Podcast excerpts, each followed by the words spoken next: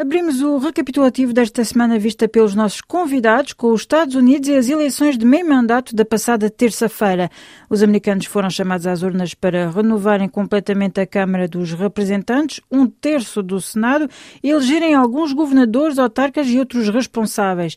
Em jogo estava também e, sobretudo, a capacidade do presidente Donald Trump levar avante as suas políticas até ao final do seu mandato, como referiu José Palmeira, professor de Ciência Política na Universidade do Minho. O principal ponto desta eleição tem a ver com o facto de o presidente dos Estados Unidos ter ou não condições para aplicar o, o seu programa, as suas ideias. Nos Estados Unidos existe uma separação de poderes entre o legislativo e o executivo. Eh, ao contrário, por exemplo, do que acontece em Portugal, onde o Parlamento pode deitar abaixo o governo, o órgão legislativo pode deitar abaixo o órgão executivo, nos Estados Unidos isso não acontece. Há separação de poder. Em todo caso, o Executivo, para levar a, avante algum dos seus projetos, necessita da aprovação do Parlamento, neste caso do Congresso americano, que é bicamaral, tem duas câmaras. Portanto, a eleição para as duas câmaras, para a totalidade dos membros de uma das câmaras, neste caso para a Câmara Baixa, e para um terço da Câmara Alta, significa que se houver uma alteração na correlação de forças que seja desfavorável aos republicanos,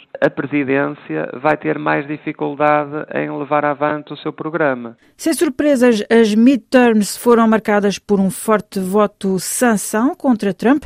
Embora o campo presidencial tenha reforçado a sua maioria no Senado, os democratas na oposição retomaram o controle da Câmara dos Representantes, o que, do ponto de vista dos especialista em relações internacionais Álvaro Vasconcelos, é um aviso para o presidente americano. Eu penso que o que mostram os resultados é que a agenda de Trump e o discurso de ódio e de medo eh, que ele promoveu durante toda a campanha não deu os resultados que ele esperava. A maioria dos americanos acabaram por votar nos democratas e dar a maioria na Câmara dos Representantes ao Partido Democrático. Isto, no fundo, mostra que a agenda dos democratas pôs o acento nas questões do Medicare, ou seja, dos seguros de saúde, nas questões sociais e económicas, na ideia de convivência pacífica entre os americanos, acabou por triunfar. E penso que isto é um alerta grande para Trump, que já não pensa noutra coisa que não seja a sua reeleição dentro de dois anos, de que possivelmente ele poderá perder essas eleições. Relativamente desta vez à atualidade de São Tomense, aproxima-se a data da tomada de posse no 22 de novembro do novo Parlamento, eleito nas legislativas de 7 de outubro. Da totalidade dos 55 deputados que conta o Parlamento, 25 serão do partido no poder, a ADI, 23 do MLSTP, 5 da coligação UDD-PCD-MDFM e 2 serão do Movimento Independente de Caué, sendo que ninguém tem maioria absoluta sozinho sozinho. Nestes últimos dias continuou-se na indecisão quanto ao perfil do futuro governo. Não chegaram, pelo menos oficialmente, a haver conversações entre o partido mais votado, a ADI, e o MLSTP, juntamente com a coligação UDD-PCD-MDFM, que entretanto assinaram um acordo de incidência parlamentar para a formação de um governo. De passagem aqui por Paris a meio da semana, o primeiro-ministro são tomense Patrício Trovada analisou o contexto vivenciado pelo seu país. Eu creio que a oposição eh, continua a querer ter um encontro todos em bloco e não separadamente. Nessas condições não há encontro, segundo a ADI? Vamos ver, vamos ver. Eu penso que isso não devia ser uma questão que implica a ruptura do diálogo. Eu creio que se o MLSTP e a coligação têm confiança entre eles, estão perfeitamente tranquilos quanto à solidez dos seus acordos e, e, daquilo que é a sua estratégia, não deviam pôr essa questão de encontro em conjunto como sendo preliminar a qualquer diálogo. Eu penso que um casal que funciona tem que haver confiança. Por isso, deviam realmente ultrapassar essa situação. Parece que tem havido uma certa cristalização das opiniões em torno da sua figura. Encara a possibilidade de ADI formar governo sem necessariamente Patrício Trovoada na chefia?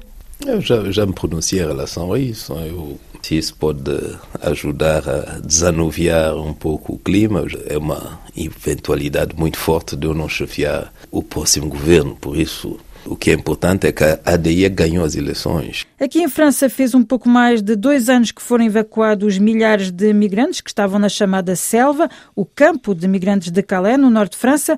Uma evacuação após a qual uma parte importante de migrantes acabou por ficar na região, mas junto de outra localidade, Dunkerque, como refere uma migrante guinense que se encontra há cinco anos naquela zona, Gláucia Vieira. Com a desmantelação de Jangle Calais, muitos imigrantes clandestinos que estavam na zona de Calais viram para a zona de Dunkerque, especificamente na zona de Grande Centre. Na Grande Centre existe um jungle, dizem jungle, bem específico esse nome, é dos imigrantes de Grande Centre. Dizem selva, mas até eu me sinto um bocadinho triste com o nome. Talvez podia ter outro nome, porque são pessoas humanas que vivem ali e nas condições desumanas, porque vivendo numa área que não tem nem segurança, não tem cuidados de saúde e com as condições climáticas da zona do norte, é um bocadinho difícil.